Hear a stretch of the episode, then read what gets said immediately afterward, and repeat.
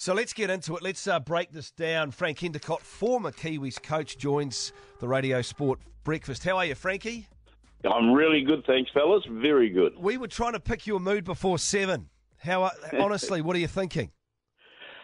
Well, I'm shocked, to be honest. Um, I didn't expect it, but I can actually understand what he's doing, and uh, he has that right. He has the choice, and uh, and he's made his choice. I think we need to respect that and move on. I mean, you look at the rest of the, the balance of players in our in our pool in the N R L, and we've got plenty of good players to pick from.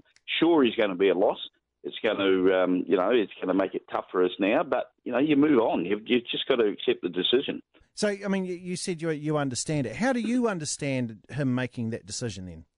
Well, he, he, he's got his own reasons. I mean, whatever it is, whether it's a coaching thing, I, I have read that he's got a um, a real connection with the Tongan coach from the past. He, he gets on well with him. He, he's got this thing that he wants to represent Tonga. They, they looked after him four years ago when he played for them. He enjoyed being in the squad. But he's also played ten tests for the Kiwis, and I can guarantee he would have enjoyed the time in the Kiwi squad because there's nothing better. Oh, but did he? I mean, look at how he was used or misused last year by uh, by the coach. He, he spoke with us on our program and said as much, which forced David Kidwell into backtracking. Any chance there's a left hangover from that? It could well be a hangover. I mean, that was a major blunder by you know by David, but he was inexperienced at the time, and uh, he did make a blue. He put the hand up and, and said he did. He forgot he was on the bench, but... You know, how can you forget a good player like that on the bench? But it happens in the heat of the moment. And uh, it could be a hangover. Um, you know, I've, I've heard several rumours, but uh, it's still his decision. And, uh, you know, we've just got to go along with it. What about the way, though, in which he's conducted himself here, Frank, where he hasn't actually spoken to the Kiwis coach or the selectors? He sent a text message, it's my understanding, he sent a text message to the manager of the team, and the Kiwi selectors had no idea this was coming until a day ago. Yeah, well, that's that's pretty ordinary, to be honest. Um, you know, he, he, what he should have done was rang the coach or the selectors and um, and told him he was thinking about uh, or, or about to join Tonga.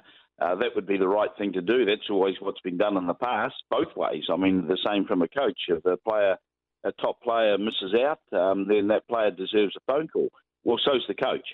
So sending a text message um, from manager to manager, I understand, is a, is very ordinary, to say the least.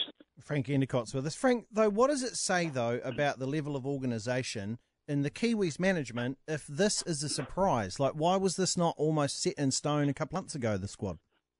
Well, that's that's a good point you make because, um, you know, I, I know from, from days gone by, we used to put our squad together and you used to talk to the players and, and, and, you know, just gauge how they're feeling leading up to a test series or a World Cup. And you can just tell by their voices. They tell you straight out, just can't wait, you know.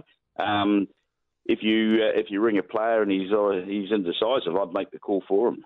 Um, very simple, because the Kiwi jersey's the number one jersey that players want to play for, and uh, you know there's nothing higher. And you just you know if, if the player, player doesn't cherish the Kiwi jersey, you don't want him anyway. You, you, you, I'd rather have a player with half the ability that wants to play for the for the jersey. You know, they'll give everything. As you um, say, as you say, Frank, it's his decision to make, and he's entitled to do that under the eligibility criteria of International Rugby League. And with that, may come in the future a chance for him to represent New Zealand again, should he be picked for New Zealand again. Well, that makes it a joke. Uh, but he, you know, with the way the eligibility rules uh, allow tier one and tier two countries to switch, um, it, it, it's a joke. But then you see the other side of it, and you say, well, hang on, this is going to help strengthen the Pacific Island teams. And uh, and we let's face it, there's some real good players that um, for the Pacific Islands that wouldn't make Australia or New Zealand. So what do they do? Do you just say, well, you're not playing in the World Cup, or do you play for one of your, you know, the Tongas, the uh, Samoas, the Fijis to help strengthen the competition? And I heard you say earlier, make it a festival of, of rugby league. And I think that's the answer to it. I, I think we need to have our... our best players. You look at a, you look at Australia, and, and, and to me, the best fullback in, in Australia at the moment, and, and coming up over the next few years, is Tedesco, and he gets left out of the Australian squad. So he does he sit out the World Cup, or does he go and play for Italy? You know, it's a, to me, it's an easy decision. I can actually understand the flexibility between allowing players in tier one and tier two uh, countries to switch. But you could also argue, though, that Tedesco's in the fortunate position of having a fallback option, but if he chooses to play for Italy, shouldn't he therefore stick with Italy for the rest of his career? Um, that, that, well, what say Australia pick him next time? I mean, as I say, it's the flexibility, it's the it's the choice that he has to make, and whatever choice. I, I mean, he might he might be dirty on Australia next time and say, no, I'm staying with Italy. I mean, that's his choice. But but Frank, um, that, to me, that comes across as treating the countries like like N R L clubs. That oh well, I'll just go to that one. I'll just go to that one. To me, there's got to be something special about playing international sport. Well, Well, it, it, I agree with you, but, you know, have we got the amount of players um, to, to fulfil these countries' uh, squads? I mean, you know, it, we haven't got the players that other sports have got, like soccer and, and rugby union. You know, we haven't got the same numbers. So we've got to, you know, I say we, the, the World Cup organisation, uh, have got to make some, some rules to help, you know, make the competition not a joke. Uh, and well, that's the thing, isn't it? I mean, if you're going to do something, you've got to do it well. Does does International Rugby League actually therefore need a Rugby League World Cup? I think so. I think, I, I'll be honest, I'm looking forward to it. I mean, we've got two games down here in Christchurch and I can't wait to get there. So, you know, I mean, just seeing the Kiwis in Christchurch, we haven't seen them for so long. So it's still our country. It's still a team that we're going to get out and support regardless of who plays in the team. We'll, we'll, what we'll be seeing is seventeen black and white jerseys, and we'll be supporting them. Uh, any, ch- any chance you'll get to Hamilton to see Tonga play the Kiwis? Yeah.